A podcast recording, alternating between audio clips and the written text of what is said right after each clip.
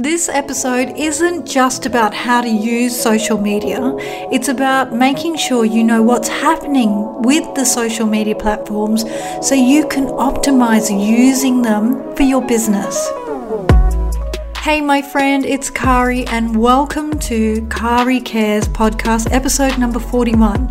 Now if you're new, I'm a digital strategist with nearly 2 decades of experience in marketing and communications for the best digital and social media tips to rank higher on Google search. Subscribe to Kari Cares Digital Strategist podcast to make sure you never ever miss out on these updates. Now you're going to have to excuse Tristan snoring in the background. That's my dog. Every time I do a podcast, he tends to lie down right next to me or behind me and start snoring. Now, have you enjoyed the long weekend in Australia? Well, everyone except me, because I've had a cold and didn't do much at all. But I have to admit, it's been very, very peaceful. And it did get me thinking about my brand and how I can be clearer on what I can offer you. And I've incorporated a new series called Online Business Made Easy. If you want to know more, please head over to cariawatt.com. Okay, let's dive into the latest social media trends. Now, Pinterest adds a new shop tab within its lens visual search results to make it easier for you to buy items based on an image. All you need to do is just click the camera in the search bar, snap or upload a photo and see a shop tab with a feed of shoppable pins. Now every product pin will link directly to the checkout page on a retailer's website. You can either take a photo or upload a screenshot or even use an older image from your camera roll. What Pinterest will do will highlight relevant product matches and it will showcase items for you to purchase. Instagram is testing out a new option to view your Messenger messages, that's a tongue twister, in your Instagram direct inbox. Now the function is part of Facebook's plan of cross-messaging functionality between Instagram, Messenger and WhatsApp. So essentially what you'll be able to do is send or receive a message from any of the platforms inside another platform. So if you're in Facebook, you'll be able to see your messages in Instagram or WhatsApp and vice versa. Instagram is also testing a new recommendations listing that appears within the main feed, you know, with selected users. So they've got these separate tabs, which is suggested and older posts. Now the older listing takes you back to posts that you've already seen. So you'll now be able to have the option to see either suggestions or keep scrolling on to posts you've seen.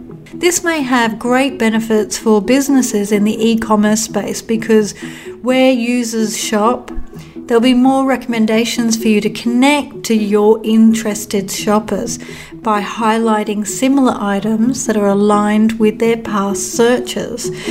Now, on a side note with Instagram, you may now need to get permission to embed Instagram posts on your Instagram due to copyright laws. Now, publishers need explicit permission from creators to embed their posts. So this now goes past repost with their hashtag. You now have to have permission as far as I can see. Facebook is testing out a new sticker type called Plans, which helps you schedule an online meetup. Now, this may also link to Facebook New Rooms offering. It's been tested with some users, okay? But you can you'll be able to add a date, info on how your story viewers can join the meetup, and your story viewers will be able to see who else among their friends has registered for the event. Facebook has also launched a new way to send marketing emails from your page using the Page app. Now there's a bit of a process to get this working. I had a look at it over the weekend. And you do need to be an admin of a page or have your Facebook admin manager do this. It's aimed at businesses that are unfamiliar with email marketing to help you connect with your audience using a CRM type style tool. Now, larger businesses will already be familiar with email marketing and CRMs, but if you're a small to medium-sized business, it could be a valuable system to help you expand your reach. Now, if you want to see how this works, I would highly suggest you head on over to watch Mari Smith on Facebook, who shows you how to do this really well. But if you want me to do an instructional video on this, please reach out on social media at Caria Watt and ask me to do this, and I'm happy to do that for you. Now, Facebook also has updated controls over the posts and content that's displayed on your profile, which means you can now bulk archive or delete questionable updates and images from your past.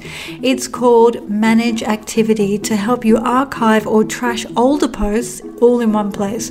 Now, posts can be sent to the trash, but they will remain there for 30 days before being deleted in case you change your mind or you want to restore them. Accidents do happen, right? Now, Facebook is also looking to roll out yet another transparency measure, adding new explanatory notes on pages, posts, and ads that have been published by state-controlled media outlets. So you can see if the news you read is coming from a publication under the influence of a government. For example, it might say something like Australian state-controlled media. Now, Facebook says it will consider the following.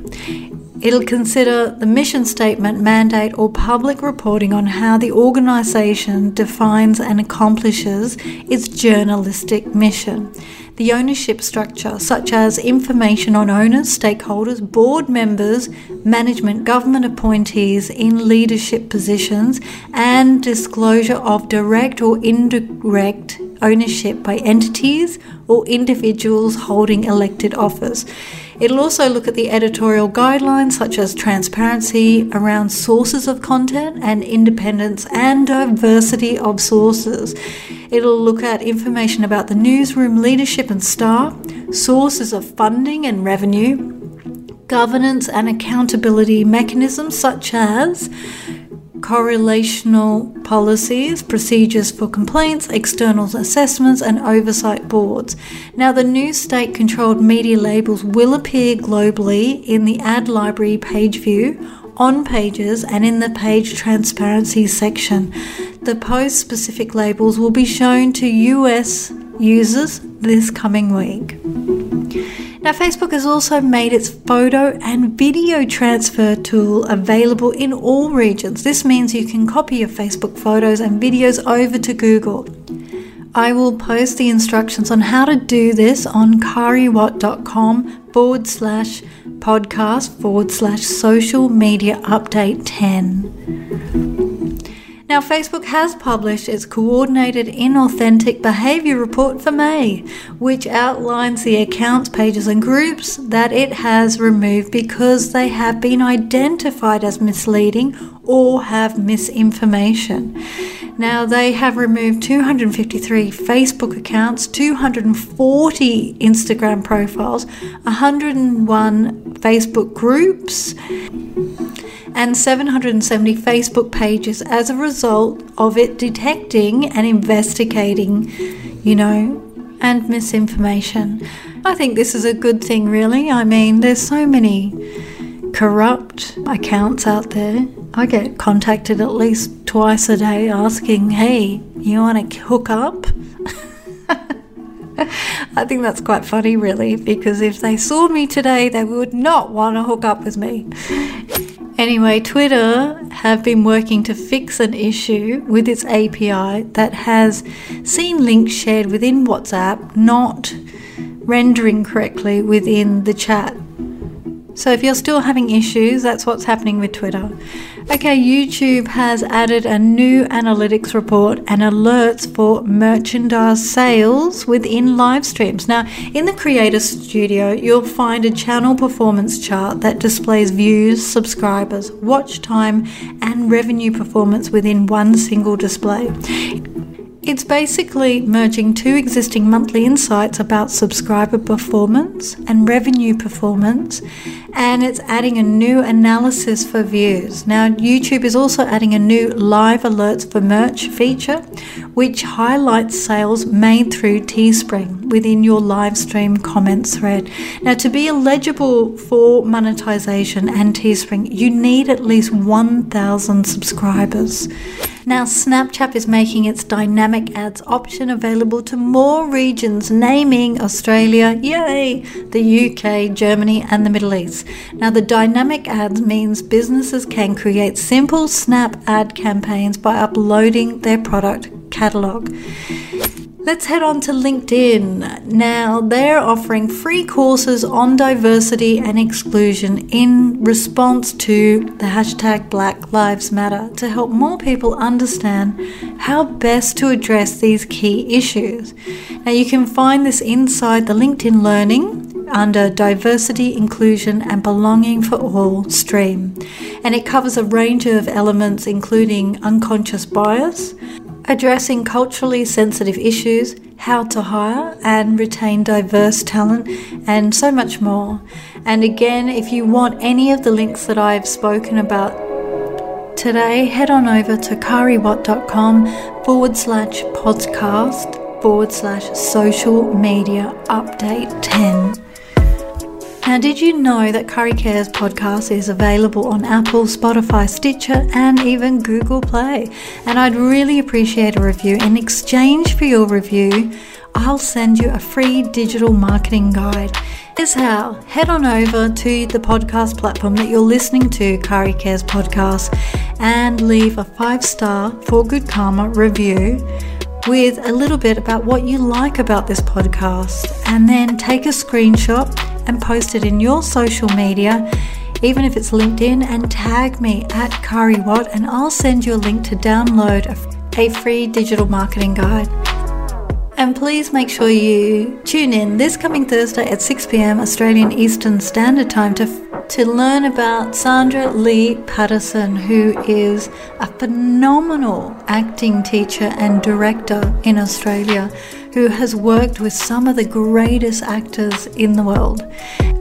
And she's got some great stories about how she started in the acting world, how she started up her acting coaching business, and how she got it online.